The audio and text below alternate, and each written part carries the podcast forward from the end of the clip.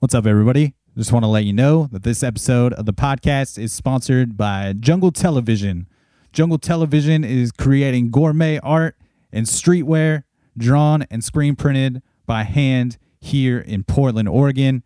And uh, this dude, Alex, is making some of my favorite art. And uh, I have a bunch of Jungle Television t shirts. They are heavy in my rotation and just always blown away by the things that he is making. The Mushroom Hunter jackets are some of my favorites. Those are really dope. But yeah, if you need jackets, shirts, hats, just prints, very cool prints, um, hit this dude up. The Jungle Television link will be in the episode notes along with the Instagram tag.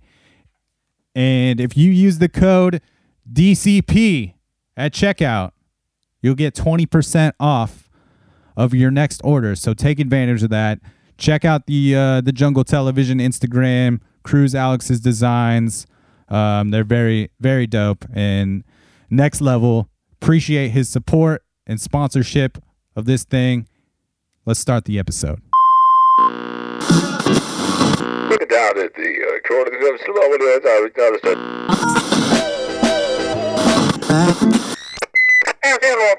down.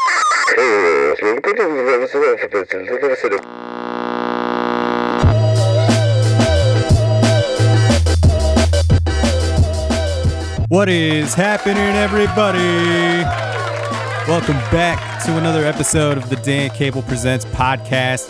Thank you for tuning in to the program once again. If this is your first time listening, thanks for checking out the show. You can find fresh episodes coming at you every Friday. And if you want to help support the podcast in a free way, you can do so by clicking subscribe on iTunes, clicking write a review, giving the podcast five stars if you feel like it is deserving of so. And that will help propel this thing into the tops of those iTunes charts, giving more visibility on the national and international levels and uh, helping strangers find the podcast great way to support this thing and contribute to the uh, sustainability of it. I appreciate the hell out of all the folks that have already taken the time to do so.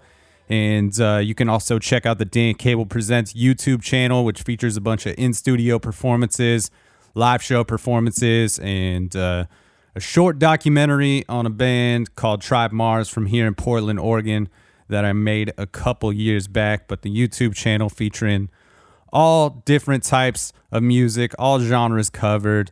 And uh, so you can check that out. Hit subscribe there if you want to follow up with uh, with what is shaking there. I am incredibly stoked to share this episode of the podcast with you. We got episode 229. This is a special one for me, man. We got Kwame Mason is on the show. Kwame is a, a, filmmaker and one of the hosts of the Soul on Ice podcast. And I am such a big hockey fan, a hockey head. I grew up playing the game, and uh, I've been following what uh, what Kwame has been doing for a bit now, and got turned on to uh, his his film Soul on Ice, Past, Present, and Future a while back and it's such a, a great look into the history of black players in the game and how that has evolved and the impact it has had on the the present black players and the diversity of the game. So i think it's just a really important watch. I learned so much watching watching this film. I knew names like willie o'ree who is uh, recognized maybe as the Jackie Robinson of the NHL, breaking the color barrier with the the Boston Bruins, and uh, but I learned so much more throughout the film, and I've really enjoyed how the film has uh, evolved now into a podcast, a weekly podcast that he is doing with Akil Thomas, who is one of the recent LA Kings draft picks. Stoked to see that dude in a Kings uniform soon, and we talk a little bit about him as well as uh, the other host of Soul on Ice, Elijah Roberts, who is also a hockey player. And uh, just love the conversations that these guys are having on a week to week basis with current players and past players and, and really, uh, exploring diversity within the game and the things that need to change to uh, to continue the growth of equality for the game and really promoting the the hockey is for everyone thing. So I was so stoked that Kwame was responsive when I reached out to him about having him on my podcast. And uh, he's such an incredibly nice dude. And and uh, I feel like we could have talked for hours about hockey. And uh, like I said being somebody that is uh, so into hockey and grew up playing this game. And and it's uh it's a game that means so much to me and I love it just as much as music or comedy so to to get to geek out and talk hockey for the first time really on this podcast was was so cool. The hockey rink is is a church to me. It is an escape from uh, from reality and a, and a place where where I feel like often nothing else exists outside of those four walls, and um, just a, a place where I I feel very clear minded for the most part. So. Um, I know we talk a lot of music and, and art on this podcast, so I'm excited to uh, to shift gears once again. And don't be turned off if you're if you're not a hockey fan, because I, although we we geek out a little bit on the game itself, I, I think we talk bigger picture stuff here. And uh, if you are a hockey fan, I think you're really gonna enjoy this this podcast, this chat, and I hope this kind of opens the door to maybe having some some more hockey players on on the cast. Shout out to Akil Thomas and Elijah Roberts, the the other hosts of Soul on Ice. Uh, I'd love to have you guys on sometime. You're welcome anytime. Open invite for sure. And uh, for anybody that's listening that uh, is playing Chel, playing that NHL 21, you can also get at me, Danimal85. I'll put the gamer tag in the links. Love to uh, love to link up with some some fans on the uh, the NHL. I've got I've got some skills. I'm a lot of talk, but I've got some skills too. I've been playing, you know, I'm an old man. I've been playing for almost 30 years now. I've been playing the, those NHL video games. So uh, maybe maybe some of the younger folks can teach me a thing or two, teach me how to do that Michigan in the new game. But uh, like I said, I'm just super stoked to to share this thing, and and thank you so much to Kwame Mason for for doing the thing with me. If you uh, if you're a new listener and you dig what you hear, like I said, every Friday there's new episodes. Last week I, I released another episode of I Dig Records with my cousin, diving into uh, a Todd Terry record, its album time, as well as uh, a Sonny Sharrock album called Ask the Ages. Maybe my new favorite jazz record. And uh, prior to that, I had my childhood friend Trent Bailey on to talk about his experience in the Navy. Comedian Jake Silberman was on the week before. Speaking of uh, of comedy, I got Nick Harris, the uh, the GM of Helium Comedy Club up here in Portland, Oregon, will be on the show next week. Stoked to share that chat as well. But we're gonna get into episode 229 here with Kwame Mason. I cannot encourage you enough to check out the film Soul on Ice past, present, and future. That is available on uh, wherever you download or stream movies digitally. And uh, on most places, it's only $2.99 to rent this movie. And I bought a cop a digital copy the other day, and it was only $8.99. So support this thing. Also, check out the Soul on Ice podcast, especially if you're a hockey fan. You should definitely be tuning into that. They've got some really dope merch to check out as well. I'm going to put all the links in the episode notes so you can check all that out. And um, to open up the episode, I'm going to play the uh, I'm going to play the trailer from the Soul on Ice movie.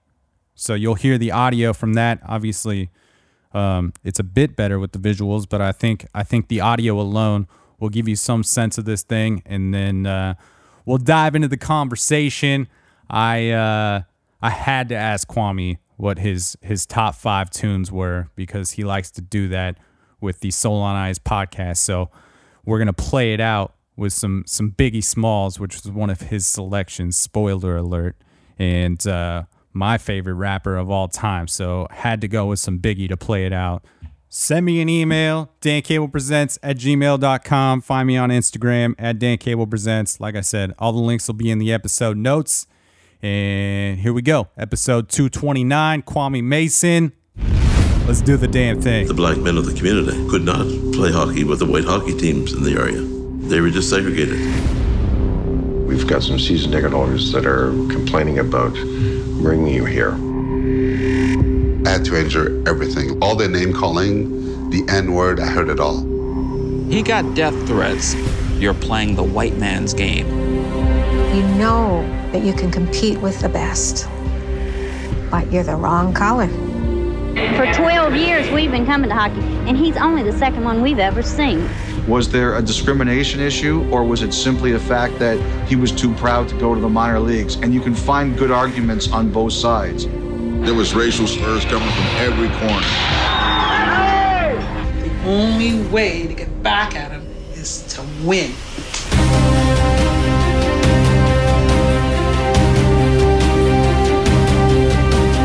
Race, like so many other things, serve as a distraction. And the minute you allow it to distract you, you'll never reach your destination.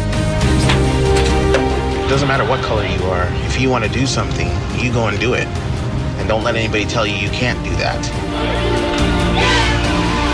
Why wouldn't you play basketball or why wouldn't you play football? And I'm like, why can't I play hockey? What's wrong with it?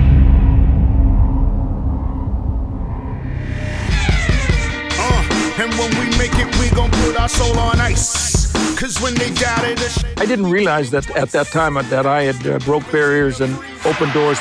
They tried to get rid of us, but they need us. Our job is to keep building. You got guys like Wayne Simmonds and Chris Stewarts and PK. You need me. We double up when our numbers come through the TV. Soul on ice. I'ma put my soul on ice. Nice. He had a dream to be a hockey player. He wasn't going to let anybody take that away from him. They made it so much easier for us to, to come up and, and to play and to, you know to not think about color as, as, a, as a factor and you know it's just based on our skill and not on our color. Hockey's given me so many opportunities and the only reason why I even have that opportunity is because of them. Nice. You owe it to yourself if you're playing a sport to know your history.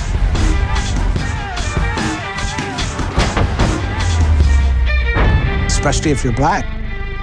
How's it going, man? Yo, what up? What up? How are you?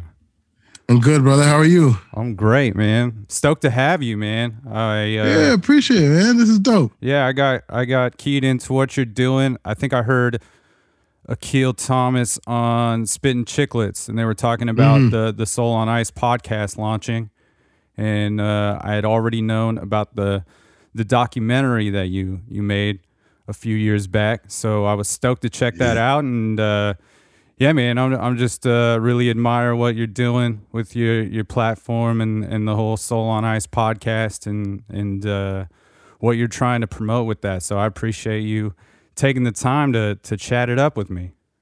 Yeah, bro. You know, just trying to, uh, just trying to do as much as I possibly can, you know, during COVID. Like, you know, it just, I got to keep creative. You know, I can't go out there and um, shoot too many things. I was uh, supposed to be shooting another documentary when that all, you know, kind of shut everything down. And uh, Akil and Elijah, they had been asking me about doing a, um, a podcast for like over a year now. And we just never really um, got things going. And then, you know, after Keel scored um, that game-winning goal at the uh, World Juniors, um, you know, we were like, oh, we really need to take advantage of this. And then with COVID, everybody was just sitting around doing nothing. So we were like, yo, if we're gonna do it, we might as well start it now, so that when things get back to regular, you know, we've got kind of like a flow going instead of just trying to, um, you know, start from fresh and then you know have to deal with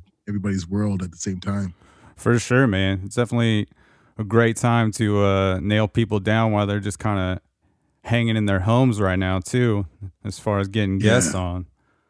Um, yeah, yeah, exactly, exactly. It's uh, it's been pretty good because you know we've gotten some you know pretty good NHL players on there, and I think a lot of that has to do with you know really guys aren't practicing, or guys aren't you know got their days off and all that stuff. So yeah, For sure, man. Well, I definitely want to dive deeper into uh, Soul on Ice and what you're doing with that, but I'd love to just kind of uh, maybe start with just your your hockey background and and how you got exposed to the game.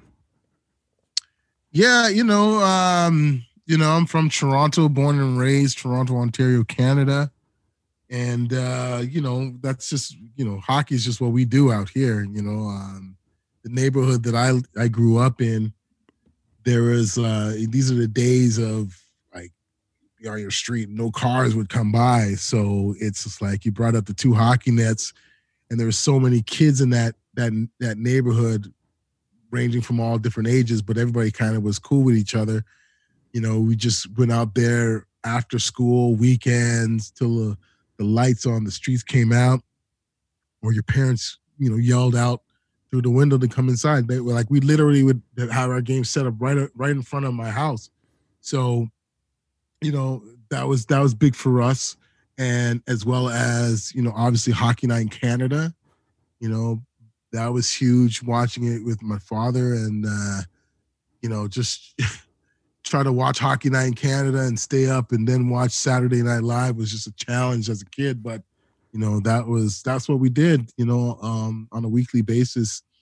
And then you know of course in school you got your floor hockey. So you know i know the one advantage of you know i don't know if it's a, just a canadian thing. I, I i know minnesota is like this as well but it's just it's just hockey if you're from can if you live in canada and you haven't been exposed to hockey then you're in a you're under a rock yeah, it just, it's just uh, it's so embedded into the the culture there. I grew up in uh, in Southern California in the '90s when when the hockey explosion really took off there. Gretzky, Gretzky. Yeah, man, he he changed he changed California forever coming to the Kings, and uh, that was that was such a a big deal to us and and creating a culture in, in that area. But I think if you're if you're from maybe the west coast of the United States, you, you just like really don't understand what the culture of hockey is like in Canada and how how much it runs through through that country. Yeah, it's uh I always laugh at people. I'm just like, if you're an immigrant, man, the first thing they give you is a hockey stick. And when you're born, the first thing the doctors give you is a hockey stick. It's just, you know, it's it's like we just churn them out, you know, and kids are playing from, you know, I was just on the ice um the other day with my son. He's he's three. I seen a kid three years old whipping around already. Like we it's it's nuts what they do out here in Canada as far as introducing the game of hockey I mean, it's it's it's incredible and you know whenever i hear stories of people saying um you know there's no rinks in our area and we have to drive how man me growing up walk down the street there's your rink our local rink like every area had a local rink like it's just you know you lived in this vicinity the rink is right there and everybody had it in their walking distance and if you had to go a little bit further out okay well they had a, a rink in there like it just there's a school, there's a library, there's a hockey rink. So that's how how it is. That was how it was for me growing up. You know, and if you had to jump on a bus to go to a hockey rink, it's because you chose to. You know, not because you had to. Yeah. The uh I don't know, man. There's just something about the game of hockey. I feel like anybody that that has the opportunity to play or or even people that are just connected with people that play the game seem to uh they just often speak of, of, of hockey being a game changer, a, a life changer for them. Uh, you know, the NHL coined it as the, the coolest game on earth in the '90s, and it, it seems to uh, it seems to just It's have pretty dope. Yeah, um, yeah. What do you think is so addicting about about the game? I mean, I think honestly, from from a fan's perspective, if you're watching the game live, it's that's the, one of the most incredible things to see these guys on this two inch blade going up to like 46 kilometers or what is it 30 30 miles an hour on the ice and such fast speeds. And you know once you jump on the ice there's no there's no out of bounds man. You're on there. And you're going hard for that you know, that 30, 40 seconds, which people think 30, 40 seconds, oh, I could go hard for 30, 40 seconds. I'm like, no, you can't. Trust me. Yeah. You're not going to be able to do it. You're not going to be able to do it if you don't have that type of training. And then the physicality, um, it's just it's just a really cool game to watch, and you know, especially the flow of it, and when you get to see really skilled players moving and and just dangling with the puck, it's just it's incredible to see. And then from a participant's perspective, just the just skating alone, just whatever speed you can muster up, and that getting that wind against you, regardless of if you're inside an arena or you're you're you're outside skating, there's something about that just being able to go and um, that there's no other sport that gives you that type of satisfaction. Um, I truly believe it's the, the the toughest. It's, it's it's one of the best sports just to watch and one of the best sports to play. You know, and I played a, I played a lot of sports. I mean, I my my my my loves like my my participation growing up was volleyball and and and um, and soccer. I, I played those more than I played hockey, um, and they were they were a lot of fun. But I always wish that I put the same energy I did into those sports as I did in hockey. I, I might have been I might have been out of here with a couple of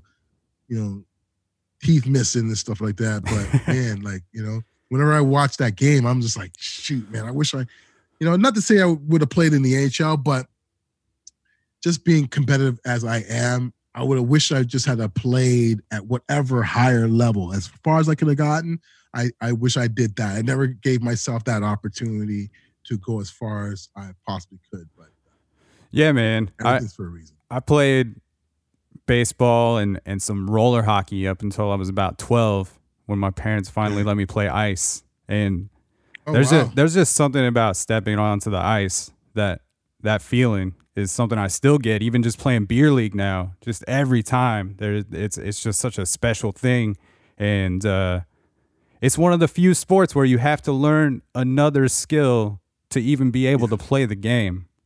yeah, Um, basketball, you just need to know how to walk, Right. Run, soccer, all those things. You know, it's it's very interesting. I I always tell people like it's not what it's cracked up to be, and you know, and it takes a lot just to just to do it. But when you can do it, when you when you can skate, when you can when you can hockey stop, when you can stop on ice, that's one of the most satisfying things to do. You know, um, not everybody can slam dunk. You know, but everybody has the ability to just go as fast as they can on the ice and just do that s- snow shovel. Everybody has that opportunity, and I think that's one of the coolest satisfactions. And um, you know, those first two steps when you jump on the ice, that's a lot of fun, and that feeling when you just go pum pum, and then you're gone. It's incredible, man. I I, I think it's even just as leisure, you know, just a leisure thing to do is to skate is is a, is a lot of fun. You know, I I I, I um in New York, you know, Central Park and all these different places. I, you know, I, I see so many people going out there and just having fun, just skating, you know, and it's just something that I wish like the southern parts of a lot of the southern parts of the United States just, you know, hey, it's really hot in Texas. Really hot in Alabama. How about get an ice rink and just have people go inside and cool down a little bit while having some fun? You know, that just to me that just that just makes sense. You know, you're not you're not forcing somebody to stay inside and put on their air conditioning. You're actually going out there and doing something physical and you're cool at the same time. And the great thing about it is you're not freezing cold. You're just cool, you know? And so I think they should take it. They a lot of the southern states should be taking advantage of it more. But that football in the southern states, man, shoot. Yeah, man. Ice rink has definitely always been a, a great place to escape to in the summer. You know, it's like you're saying, when it's hot, there's there's nothing better than dipping into the ice rink. There's there's not a better Mm. air conditioner than that. But last year, uh, at the age of 34, I got to I got to skate on an outdoor rink for the first time. Oh wow, that's that that's that, that's funny to me.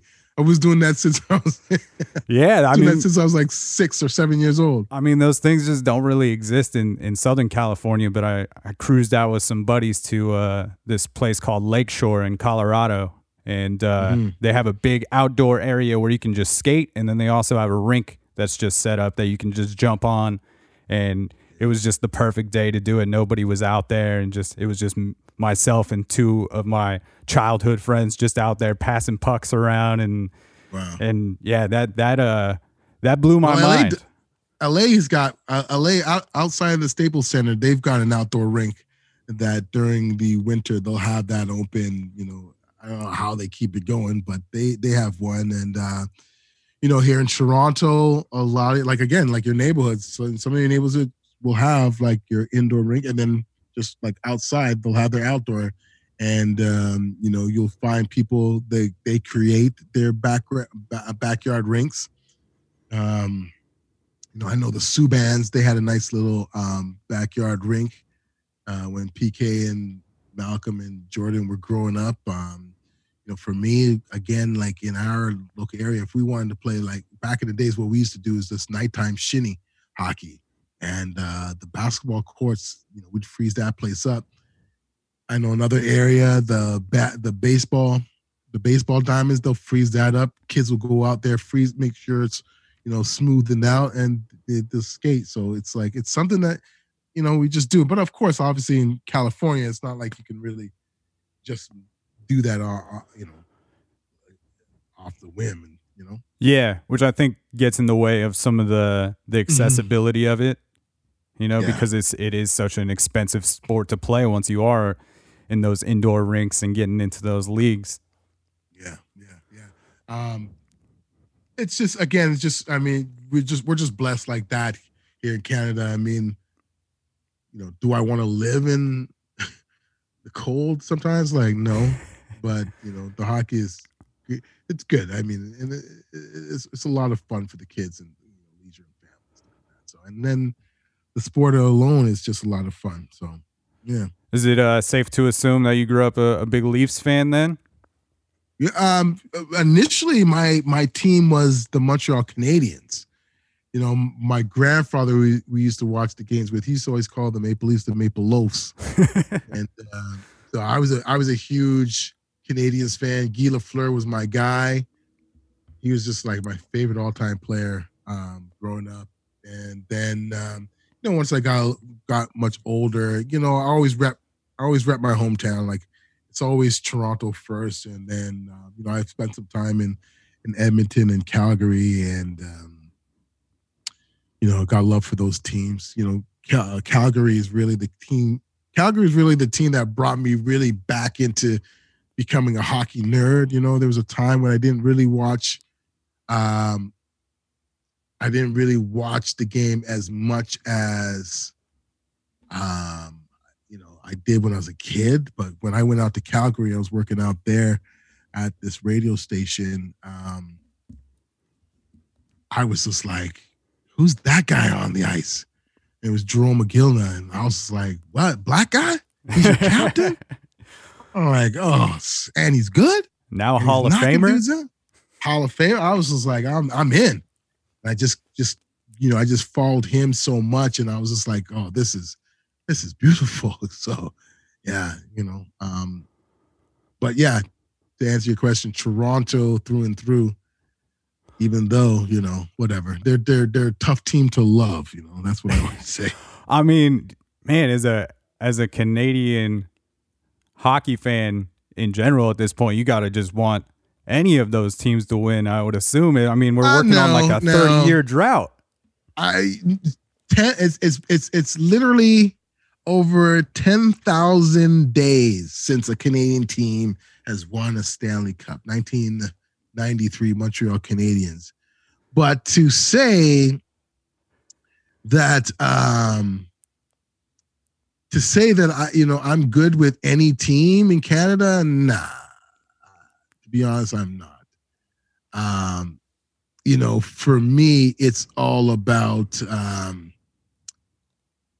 you know, I, I, I love Toronto. I love Montreal. I mean, I, I I like you know I like Montreal now, but like I'm not a Vancouver Canucks fan, so I, you know I feel you on that one. yeah, really not interested in them.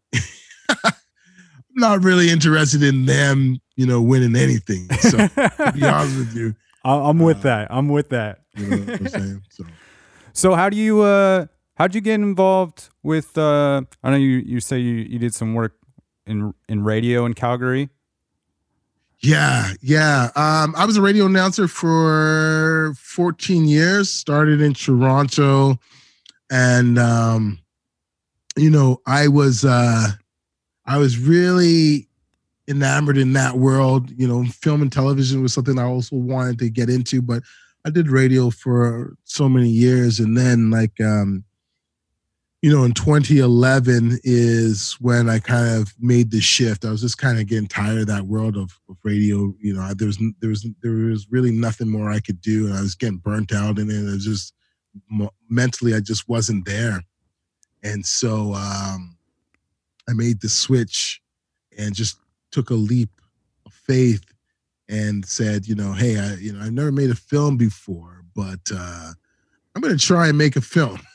So I just I just kind of um, just dug my nails in the game and just decided, you know what, I'm just to try this and uh, you know whatever happens happens. And I'm just kind of happy that um, it just kind of it kind of turned out that way. So that was that was my introduction to film was making Soul on Ice Past, Present, and Future, and um, you know I'm just I'm really honestly fortunate that the NHL has um, embraced what I what I what I set out to do, and um, you know, and I'm able. I, I've just been able to do a lot of cool things in the in the hockey space, and especially um, you know like the podcast. That's you know that's huge for me, and um, you know being here, being able to sit and talk with guys like yourself, you know, who just you know, kind of like the stuff that I've been doing. Like, you know,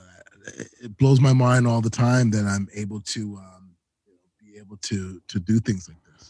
When you jumped into uh the film world, did you know that that the Soul on Ice was what you wanted to to focus on as far as a topic for this this documentary that you made? Is that that's something that spoke to you pretty early?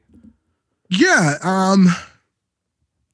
Okay, so you know, I always I always wanted to make a film, and it, what was really interesting to me is like I- knew I had to make sure that it was something that you know wasn't going to be too complicated, something that I'm interested in, something that I know that I can execute on my own. Um, at first, you know, one of the first things that I was dabbling with with was the history of, you know, black people, black black entertainers in in wrestling. I I wanted to do that, and um, I realized I'm like, you know, the WWE is not going to talk about race in the in that in that show. The Vince McMahon is never going to give the access and just be honest and truthful about that. Um, who knows? They might be in that place right now, but back then I was like, no, that's not that's not going to happen. And um, you know, when I was living in Edmonton, working uh, at a radio station there, uh, I- you know, I just, I just, I was hanging around George Laraque and a lot of different hockey players at that time, and just being around George made me say, you know, how come not? How come more black athletes aren't playing this game? And this game is so built for the black athlete. And I thought to myself, wait a second, how come people aren't making documentaries about this, you know, this subject? And so I was just like, hey, this is an opportunity. And so the idea initially was called Young Black and in the NHL. And it was literally going to follow a year, uh, a year with PK and a year with um, Devontae Smith Pelly. Just kind of follow their years, that one year, and um, you know, talk about their life and then talk about other things. And then I realized that wasn't going to work. And, you know, I had the opportunity to interview Herb Carnegie when he was um, alive and he was 92 years old. And from when I finished that interview, I felt like, okay, I gotta, I gotta keep it in the space of the history. I gotta tell, I gotta tell, you know, where we came from to where we are now, because I felt like if I just approached it on currently what's going on, uh, a lot of the the the, the stories of the guys from back in the days would get lost. So it kind of evolved that way, and you know, adding the Colored Hockey League and you know Willie O'Ree and um, you know Grant Fuhr and all those guys helped really spark where you know what the the, the theme of the film was going to be. Yeah. Were you uh were you hip to like who Herb Carnegie was growing up as a as a hockey no, fan? No, not at all. Not at all. I didn't learn about Herb Carnegie until I was I mean, I wasn't even living in Toronto when I heard about it. It's it, that's what's crazy about that the whole thing, you know, I didn't know about him growing up. You know, no one spoke about him like it's it's so incredible that I didn't even hear about his school. I didn't hear about his foundation, nothing. And I just started to learn about that. And when I was in Edmonton and I was doing research, I was just like blown away, blown away. And, um, you know, uh, and that was again one of the biggest reasons why I had to make this film because I thought to myself, here I am, huge hockey nerd, and I don't know about this guy Herb Carnegie. I'm a huge hockey nerd. I don't know too much about Willie O'Ree. I don't know too much about the Colored Hockey League of the Maritimes. So if that's what's going on in my head, I'm wondering how many other people feel that way, let alone those who have no clue about that history. So Right. it was a kind of a blessing in disguise. Yeah, I mean, watching your film was the first time that that I found out about Herb, and uh, that was super eye opening to to see his experience and and what he went through. Because, yeah, we often only hear about Willie O'Ree as being you know the person that breaks the NHL color barrier, which Which he rightfully really rightfully didn't. so, you know, and and But he uh, didn't break the color barrier, to be honest with you. The person that broke the color barrier was a guy by the name of Larry Kwong, um, Chinese uh, guy out of Vancouver. Um, and he played with uh, the New York Rangers. He literally had one shift, didn't touch the puck, was on there for like 30 seconds, and then he was off, and then never to return. But you know, he's the first person of color to play in the NHL to actually have a shift in the NHL. Um, you know, Willie O'Ree is the first person of color, the first black athlete to um, play in the National Hockey League. were uh were people pretty responsive when you started reaching out about this project? No, not at all. Because again, you know, you got to think. Um, you got to think like, you know, I, I I never made a film before. Um, it was a touchy subject up until that point. Nobody really wanted to discuss it. You see how now, if it's fairly interesting now, the conversation is about you know diversity and inclusion and uh, player black black players talking about their experience and what they got through. It's very free flowing, but five years, six years further than that, oh man, you'd have to really you'd have to get a guy who's really open to wanting to discuss that. And to begin, it was just more like you know it was very tough, but um, you know guys like Trevor Daley realized that this was important. You know, um, guys like George Laraque, they realized it was important.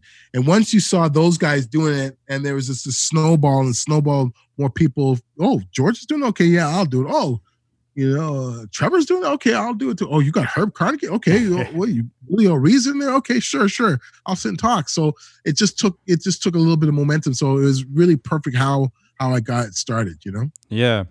I, I do really appreciate how you kind of in the film lay down the groundwork, you know, and present the history of everything because I, I think that's obviously super important for people to connect to it on a deeper level and just like with anything with the social movements now you know it's like important Mhm. that people understand the the systemic racism and bullshit that's gone on from the beginning Yeah. to understand why we're at where we're at and Yeah. uh yeah i mean there's just like so much i learned from some of the history sections Good. of the film like Good. i grew up playing goalie so to find out that in the white leagues up until 1917 they didn't even allow the goaltender to go down on the ice to block shots and that's something that they picked up from the black leagues and Yeah. and thought down upon up until 1917 Yeah, that you know, the Colored Hockey League of the Maritimes for your listeners um, was around 1895 to 1930. A lot of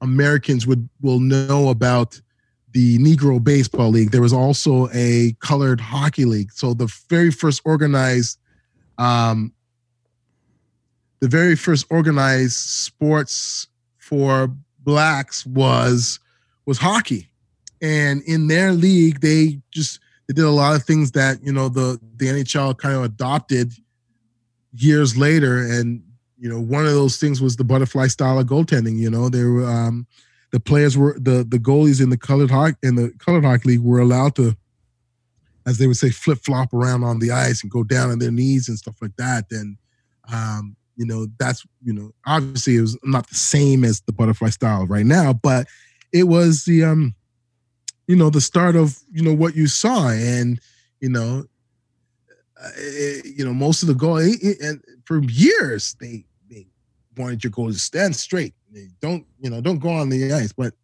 see how that worked out and um you know and again like a lot of those um a lot of those players in the colored hockey league played baseball in the spring and the summer and they uh I guess I think his name is Eddie Martin was a guy that he was like he just took the idea of hitting a baseball and swinging swinging at the puck the same way as he swung at a, at the baseball and reports had it being called the baseball shot like they would say it was called like they you know he took a baseball shot because of the speed but you know we all know what that to be is a slap shot right now so there's a lot of innovations back then and you know um I always like to say to people, it's not about black people saying, "Oh, we did this first, we did that first. It's just, you know, it's just about, hey, this is just a piece of the history that we have. You know, I, I, I, I'm.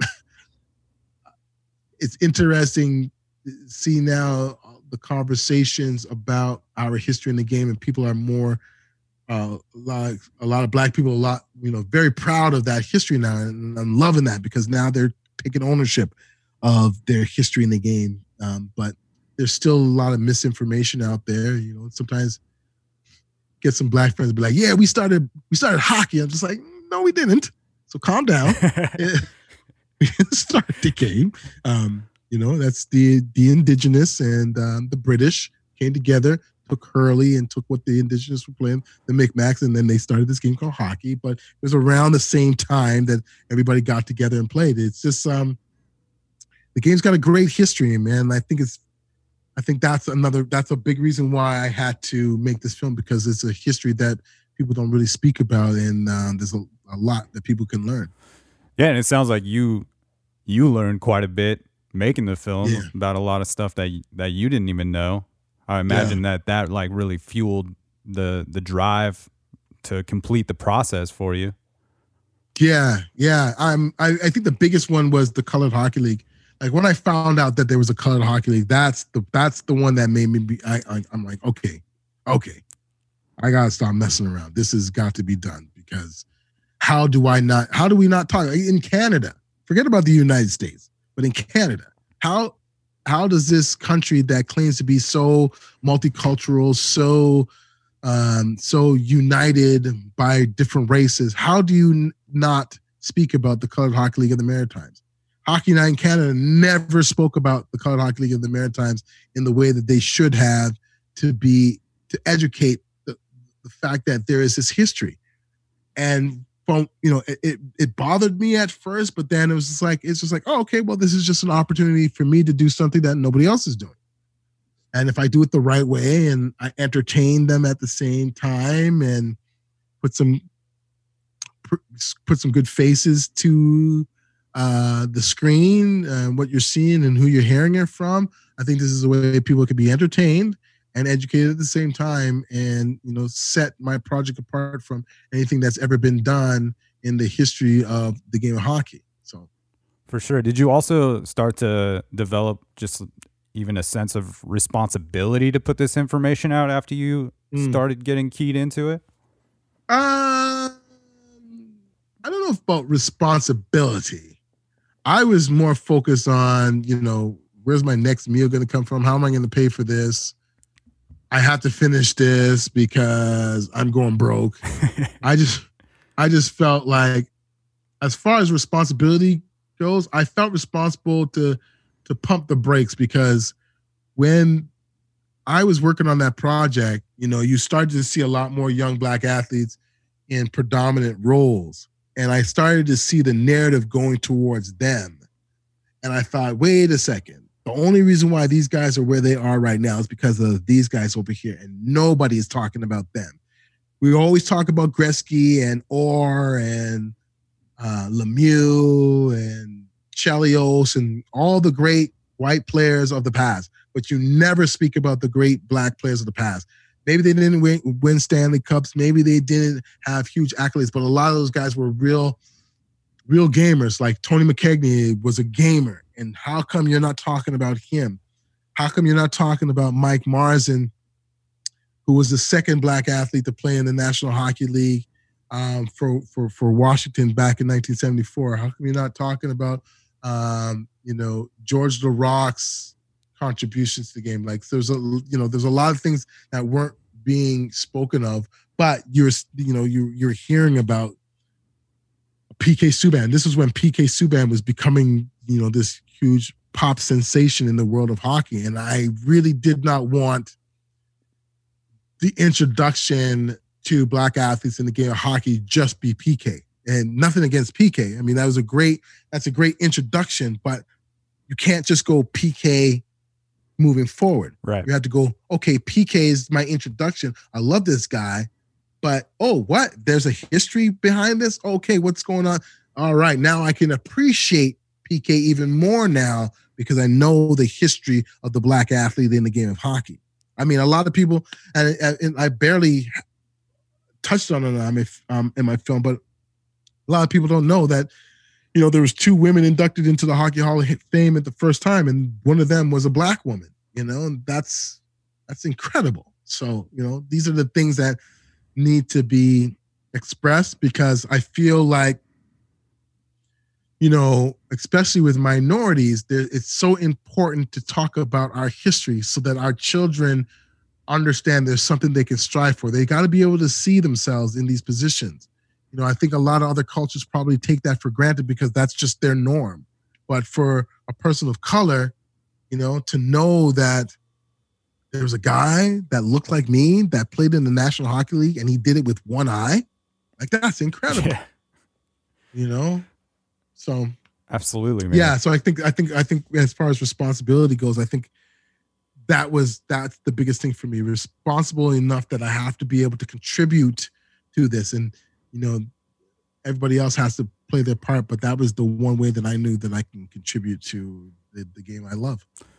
Yeah, man. I love and I love uh, how you how it's spun off into the podcast and the direction that that's taken, and just getting to talk to players on a week to week basis, and and just get yeah. their feelings and perspective of uh, you know moving things forward for equality in the game and and in society yeah, I mean, it's it's it's it's it's about that, and it's just you know I want to also have some fun and just talk hockey stuff. But you know, again, in the podcast world, if you're talking hockey, like how many people had that ability to talk about George Floyd? Like how many guys were doing that? How many guys are going to be able to talk about you know diversity and inclusion or what it what it means to be called the N word on the ice or have all these things. So it's just the biggest thing for me as a creative is to normalize black faces and voices in the game of hockey. That's all I want to do.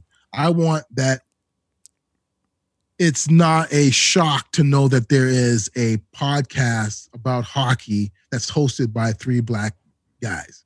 That should just be like, oh yeah, okay. And there's another one over there, and there's another one over there. You know what I mean? Just like it just got to become normal, and I, and I and that's what I'm trying to do. I'm trying to make sure that we're in spaces so that when we come into these spaces, people aren't, and they may initially be like, oh wow, that's interesting, but after a while, it's just like, oh no, that's just normal. Right. You know?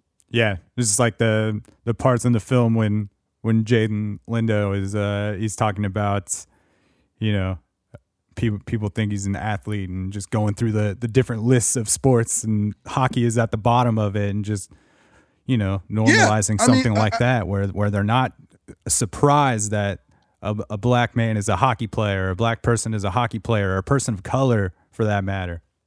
and listen, and that's not to say I'm not saying that directing it to white people or any other person because black people we do it to our like we'll we'll find out that there's a black person playing hockey. We'll be like, what? You play hockey?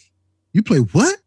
Trust me, you talk talk to Trevor Daley. Trevor Daley used to go and work out where some of the the the um the uh Dallas Cowboys would work out. When they find out that he was playing hockey, they were like, hockey? Oh, I thought maybe you were like college athlete or you're playing basketball or something, and they find out that he's on their hockey team. It's it's something new. So I'm just trying to make people's eyes normal. Like we just got to be normal. I think the game of hockey has just been catered to one group for so many years when there's so many other groups that participate in the game, but you just never hear about it. So I'm just I'm just trying to do my part as far as um, black culture goes and just kind of bring black culture into the game of hockey. Trying to take nothing away from hockey. I'm not trying to take nobody's job. I'm not trying to destroy what you grew up in. So I'm just saying, hey, can we ride? Can, can I ride beside you as well? Yeah, for sure. it. I think it's just adding more culture to the game. Like it- it. it's it's only gonna it's only gonna make it better. And um, how did you link up with Akil, Akil Thomas and Elijah Roberts and to for the podcast? And then also, how important are their younger voices? Um, Yeah. To to what you're doing and and your knowledge. So when I first started doing, um, when I started making my film, I, uh, God, so this is five years. So these guys were like kids when I first met them. They were little babies, brink rats playing. You know what I mean? You know, with a lot of potential. Um, I knew Akil's father, and I was introduced to uh, Elijah's father, and you know, um, in my trailer and in the film, you'll see them, but they're kids, so you might not recognize them, but they're kids in it. So that's how I know them from there. And I, you know, I'm just like the big homie. So uh, you know, through their years growing up, I'd go and watch them play and be there and talk to them and encourage them and you know follow their follow their career. I mean, um, I remember being in LA, showing my film, sitting beside Luc Robitaille, and we were watching the film. And towards the end, there's a there's a shot of Akil um, uh, shooting pucks in his in his um, backyard, um, just shooting just shooting pucks with his little brother. And uh, I said to I said to um, Luc Robitaille, I said, "See that kid right there, man? Uh, trust me, you better keep your eye on that kid." Lo and behold, LA drafts him. And I told I told Luc, I said, "You guys owe me some money. Yeah, somebody owe me some money." Yeah, man, you you I don't know scouted that out for him. I'm saying somebody owe me some money. so I, I I known them guys from since they were little little guys, and um, you know you just see them around, and then like I said, you know there was just this one time that Akil and they both called. Well, Akil hit me up first, text me, and then we got on the phone, and they were just like, "Oh, we want to do this podcast," because they knew I did radio and stuff like that. I said, I, "Well, whatever you guys need, I'll help you out." They're like, "No, no, no, we want you to do it with us." I was like, "Okay, that's interesting." And I always, you know, can't be being a ex radio guy, I always wanted to get back in the space, but I just, you know, as far as a podcast, I didn't know what I wanted to do and how to do it. And then when they presented it to me, I was like, oh, okay, this is a good in. And so we just started it. And then with my relationship with the league, they're just like, hey, bring that under our banner. Let's, you know, put this under the NHL banner. I was like, okay, cool. Makes it a lot easier for us to get um, guests, I think. Um, mind you, we you know, our relationship just kind of get the guests on our own. But um, it just, you know, it gives a little, icing on the cake. And then um, I think their voices are very important because that's that demographic that we're trying to hit. And our demographics is about our demographic is about 18 to 34. And you know, these are these kids are our future in the game, be it on or off the ice. Um, you know, they they are the ones that we're trying to encourage to take this game, leave this game in, in better hands. And I think for the audience, I mean, they're still hockey guys, so sometimes we've got to fight with, you know, the conversation and like tell them, "Mom, says stop. This is not no interview. You guys not are not. You're not being interviewed between periods. Come on, guys, relax." but you know, it's it's when when you get that natural conversation going, it's so much fun, and I think it's great for a younger audience to hear guys that they can relate to uh, that are in the game, and they're just, hey man, like yo, we're playing video games, we're listening to hip hop, and you know we're out here playing this game of hockey that we love, and we can break that down. So it's very important that their voices are on there because I'm the old guy, and I can only just tell you from the old man perspective, but they give it to you from you know right right at ground zero. For sure, man. I was just uh, listening to the most recent episode with uh, Quinton Byfield. Byfield, and yeah. uh, it was fun listening to him and Akil kind of trash each other a bit. You know, hoping hoping that they're gonna wear Kings jerseys in, in the same lineup one day. You know. Hey, listen, the, the, the, I tell them guys off mic. I'm like, yo, you two do not understand what you have in your hands right now. You can change, you can literally change the game of hockey if you two just buckle down and do what you got to do on the ice. If it was me, I'd have been like, hey, Keel, hey, Quinton, we need to start working out together. We need to start, we need to be, as we say in the West Indies, we need to be Bati and Bench. We got to be, we got to be the Sedin twins out there. We've got to be linked because if we're linked, imagine if they put us let's say they start us off in the third line. And we start to rock it there and we get older we get stronger we get better. We could be a first line together one of them center one of them right wing and just have somebody there just watching the like that could be the most insane thing. Is just imagine what that would do for young black kids looking at this game. Like that's gonna blow the roof off of it um and they've got a little swag to themselves as well you know and Akil's gotten to be a lot more comfortable in his skin. You know, Quinton's a clown. He's hilarious already. So he's going to be a personality regardless. Put those two together. And if they're putting up points, shoot, LA's got them something. I mean, Magic Johnson, Snoop Dogg, these guys are all tweeting at these kids. Like, LA's got something. So I'm really looking forward to that. How exciting was that for you to see uh, Quinton go second overall, highest ever drafted black player? I called it, man. We called it on the podcast. B, we called that. We were like, yo, let's go. Let's go. This is going to be history making. I mean, it should have happened with Seth Jones, but it's all good.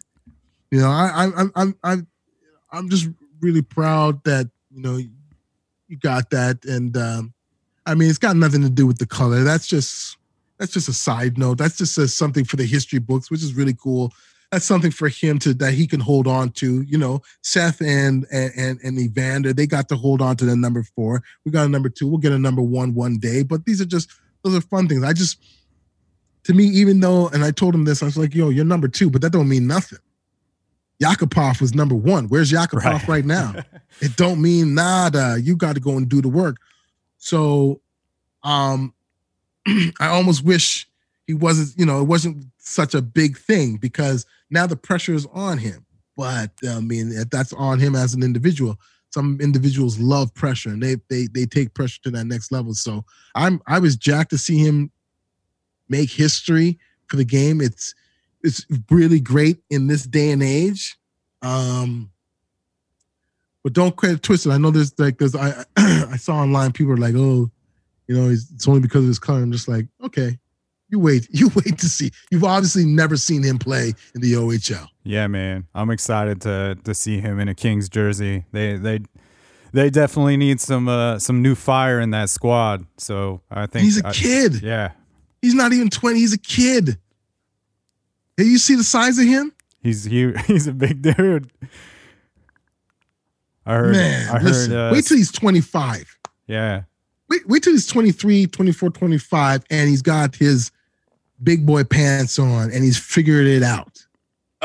Absolutely. I, I'm jealous of LA with the, with that pick. And even Akil, like I don't know if you've seen any recent pictures. If you go on Akil's Instagram, that kid is he's filling out, and his hockey sense is off the charts. So LA, you know, I like I like LA. I like their run. You know, being a team that was number 16 to go and win the Stanley Cup. I mean, I love that. Um, you know, uh, so I I'm mad at LA. I, I I can root for LA. I don't got no problem with that. So you know, I'm really looking forward to what they got, and I think it's just great for the the city of LA. I'm so jealous of LA right now. Uh, yeah, that's that's kind of always been my hometown team. So those are the Mhm. games I grew up going to. My first hockey game was a, it. was a Kings game. So yeah, I always uh, I'm always rooting for them, and I love Uh, going to Kings games. I think they're pretty games- underrated, man. Tell people, tell your audience how diverse your audience is at a Staples Center game. I'll, I'll tell you what. Not only is it is it diverse, I think that um, it's very underrated for how loud that building gets. It's fun. You can't mess with Vegas though. I, I haven't been to a game there yet. Uh, This is not even about liking the team or not, but the of all the arenas, and I've only missed two arenas. The only I've only there's only been two arenas that I haven't been to, but the loudest, the craziest is Vegas. They got it hands. Their presentation is insane. But you are right. LA's got a pretty, pretty nice little barn. Chicago's got a great barn as well. yeah, man, that's an iconic building for sure. you know but um you know going to an, uh, a kings game is a lot of fun. It's a lot of fun to be in that atmosphere and great people great fans. You don't you know chicago's got a great energy but you can't go into chicago wearing a maple leaf shirt. You, you, you gotta you you got when you go to a chicago game you better just if you're not if you're going to watch your home team in there just go regular shirt. Don't go in there repping your team's jersey. Forget that. I'll Don't tell you. that. Yeah, I'll tell you. I, I would say for the most part, you're correct about going to a Kings game in a different sweater, unless it is playoff time. I went to a Kings Canucks game, Yeah, you don't want to do that. and you don't you don't want to wear that Canucks You jersey. don't want that smoke. to You don't want to wear that. You don't want to do that. Especially if you, yeah, yeah, you don't, you don't like, you know, you, you, you don't want that smoke. Forget about that. So, um, but uh, yeah, you know, I, I, I, I tell Akil and I tell, uh, I told Quinton this. I was like, yo, you guys are going to a great fan base. You're gonna have a lot of fun there. Um, and the potential that they can have, the potential they can have growing the game is what's exciting. But you know, it's like Jordan said, if you if you're not putting up them points every night, it don't matter. So it's it's it's a it's this weird balance.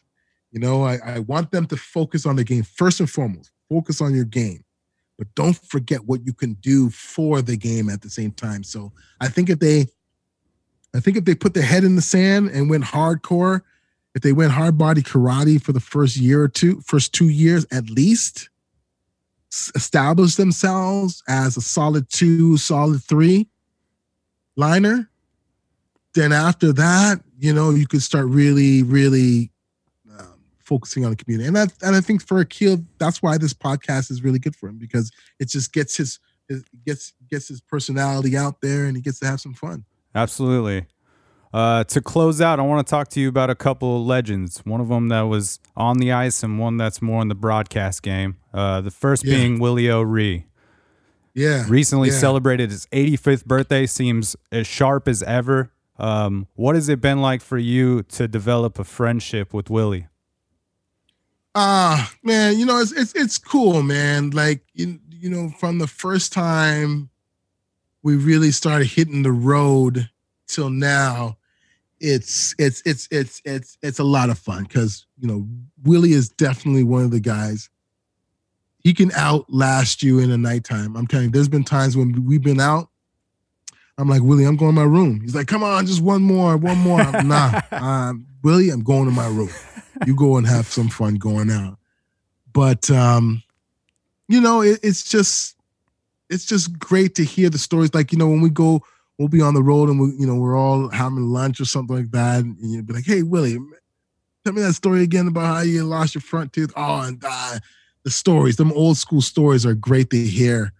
Um, and you know, it's like uh, you know, you're walking around with a uh, you know, what you'd consider a living legend, a, a guy that's uh, you know, he's so beloved no matter where you go. You know, it's it's you got you gotta you gotta almost step back and just let, you know, you gotta let Willie do his thing. You know, you just gotta go in there and make sure he's all right. But you know, he's so beloved that, you know, just to hear people, Willie, when they when they scream out his name. It's it's so cool and to be in arenas and you know we're sitting in the press box or something or, or you know a little suite or something and then he's got to go out on the ice and just to hear the crowd roar like it's it's it's it's interesting it's very interesting for me to to hear that because no one there has ever seen him play Right. they just know about his story and to get that sort of love in every arena we've been in,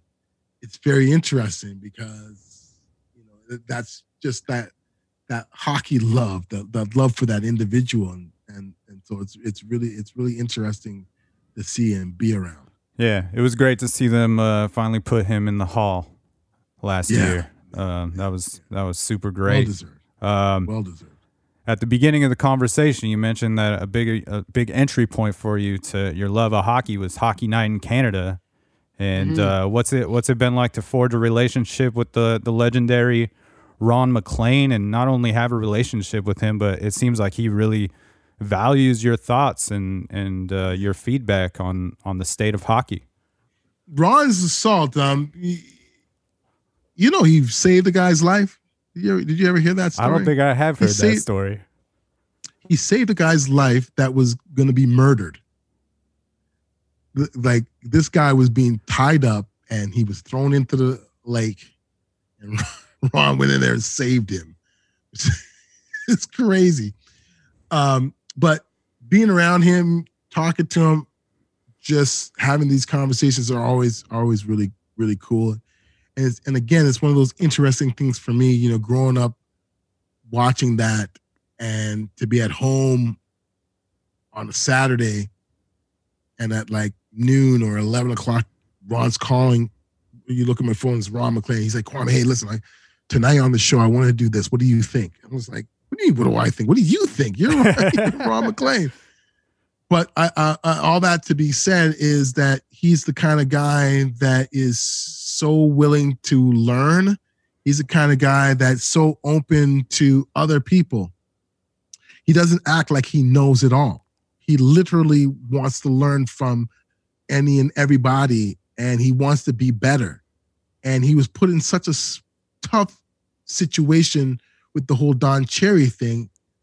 I remember talking to him on the phone and and just you know we were just talking about that and he's he's like Kwame they just don't know they don't understand what I've had to deal with and how many times I've had to cover you know me and Don are still friends he's like you know and it's just Don has his way of thinking what do you want me to do like there's only so many times and I thought it was so unfair that people thought that Ron should just jeopardize his life just for Don Cherry's life and for Don Cherry saying something that is not something you want to say at, at this day and age. And and you know, and I got love for Don Cherry. I got mad love for Don Cherry. Don Cherry's in my film. Do I agree with everything he says? Nah, not really. But as a person, I can, you know, I can handle him. But you know, if you meet Don Cherry, like people just know Don Cherry for that bashfulness. Yeah, You be- you be- have a conversation with him and see how much you like that. for sure. See how much you like that type of conversation or that type of person, that type of, and maybe that might be your thing. But you know, I I, I got a lot of love for Ron, and I think he is, um, you know, I don't know how people look at him, but I think he's underestimated for his knowledge. Like that's a smart man. That's a smart man. Yeah, man. Absolutely. I, I always love listening to his his commentary and anything he's got to say about the game. Um, yeah. I want to flip the script on you, man, to end this Mm. thing. You you Yeah, often uh, I, I talk to a lot of musicians on this podcast. And I know I know something that you like to do at the end of your your Soul on Ice podcast is ask the players kind of what their top five songs are to get geeked up before the game. So dream Yeah. scenario, game 7 Mhm. Stanley Cup final. You're going out Am on I the playing? ice. You're playing. I'm playing? You're playing. This is a dream scenario. What what line am I? What what, what liner am I? Uh, my my first or a four? What am I at? Where do you want to be, man? I think I, I think I. I think I would have I, I think I would have been a third liner grinder. You Yeah, know, oh, that, that not- real important role player. that role. I'd be that role player. So okay, So, so, you top, want my five, top five? man. Top five. Okay, give me a second because like I again I you know I could tell you this, and uh you're you're um okay. So first, you know, one of them, then no particular order. Um, uh, Westside Gunn of the Griselda crew. Hell yeah, love uh, love that crew. Jose Canseco. All right. Um, definitely Jose Canseco. Um, five hundred ounce, five hundred dollar ounces from uh, Westside Gunn as well. Who shot you from Biggie Smalls? Yeah, buddy. Man, you. If I play Who shot, I'm getting goosebumps right now. I'm like, you're gonna get that work if I get out on the ice with you. Um, the Wrath of Kane, Big Daddy Kane, and then last one I will go with. I'll you know what? I'll go with. I'll go with I'm on a mission. Special Ed. Okay. Old school. Old school. Those are my top five. That's and I you don't want that smoke after I listen to that. I'm telling you that right now. I do not want Don't that go- smoke. That you don't want it. Don't don't put don't put your head down. When you're in the corners, you better look and understand that I'm coming because you're gonna get it. You're gonna get it. And I'm gonna take that puck from you. I'm gonna put it in the front of the net, and it's gonna go top cheese to whoever I pass that to. Love it, man. Love it. I loved when uh I loved when Akil told uh Quinton that, that he was gonna dummy him during practice. yeah, yeah, yeah. We'll see how that goes. Well We'll see how that goes. Man, I can't I can't thank you enough for taking the time. This has been a blast. I feel like I could talk hockey with you for for hours and I like I said I I have so much uh admiration for what you're doing. You're an inspiring dude and I can't encourage people enough to check out the uh the Soul on Ice podcast as well as the film and and anything else that you got you got in the canon, you know? Yeah, I appreciate you, bro. And you know, for your audience, um, what's happening? And um, if you want to hear or see more, Soul on Ice, the podcast, Soul on Ice, the movie, Instagram, Twitter, Old Man, Facebook, the whole nine yards, bro. And uh, you know, let's do this again, man. We we we're we're all in this together. We're all trying to uh, promote the game of hockey. So, you know, let's keep it let's keep it going. For sure, man. I'll put all the links in the episode notes so people can keep up with with you in the in the podcast. And yeah, I'd love to have you back anytime. I end every episode of the podcast with the guest saying the tagline for the show, which is "It's a program." So if we could get the uh, the Kwame Mason, "It's a program," we can properly end this thing. It's a program. He nailed it, everybody. That's Kwame Mason. That's the Jelly Jams, and we will catch you on the flip side. You dig? As we proceed, Oh. to give you what you need. Not five motherfuckers. Get live, motherfuckers. As we proceed, to give you what you need. Not five motherfuckers. Now turn the mics up. Turn that mic up. Yeah, the beat is knocking. Leave that mic up though. Turn that shit the fuck up. Uh, what? Turn up louder. Yeah. Uh.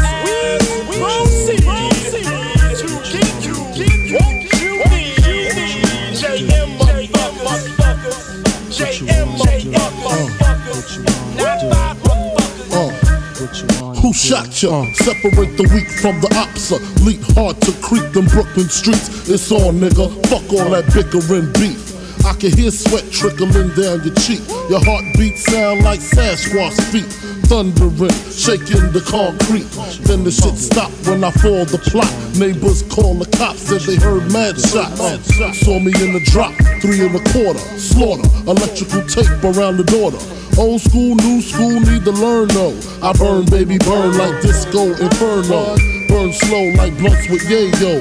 Peel more skins than Idaho potato. Niggas know the lyrical molesting is taking place. Fucking with B.I.G. it ain't safe. I make your skin chafe.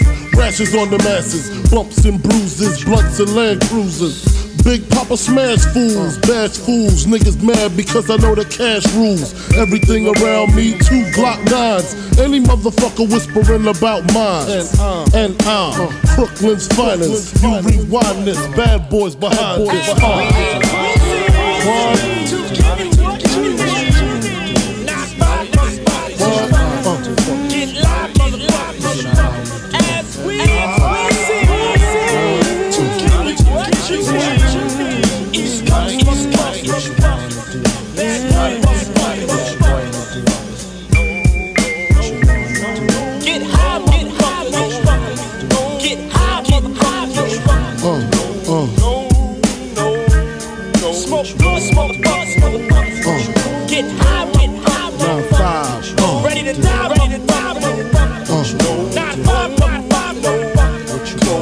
I seen the light excite all the freaks. Stack mad chips, spread love with my peeps. Niggas wanna creep, got to watch my back. Think the cognac and endo sack make me slack. I switch switches all that, cocksucker G's up.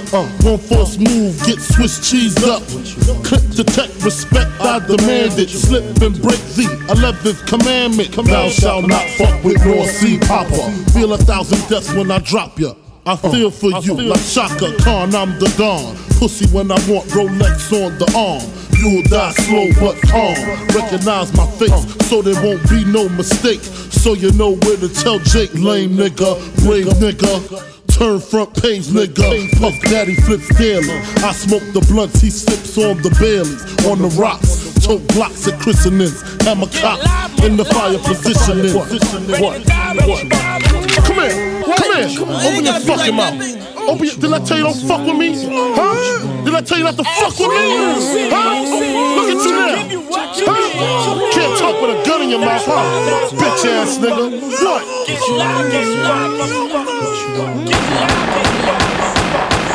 Who shot you?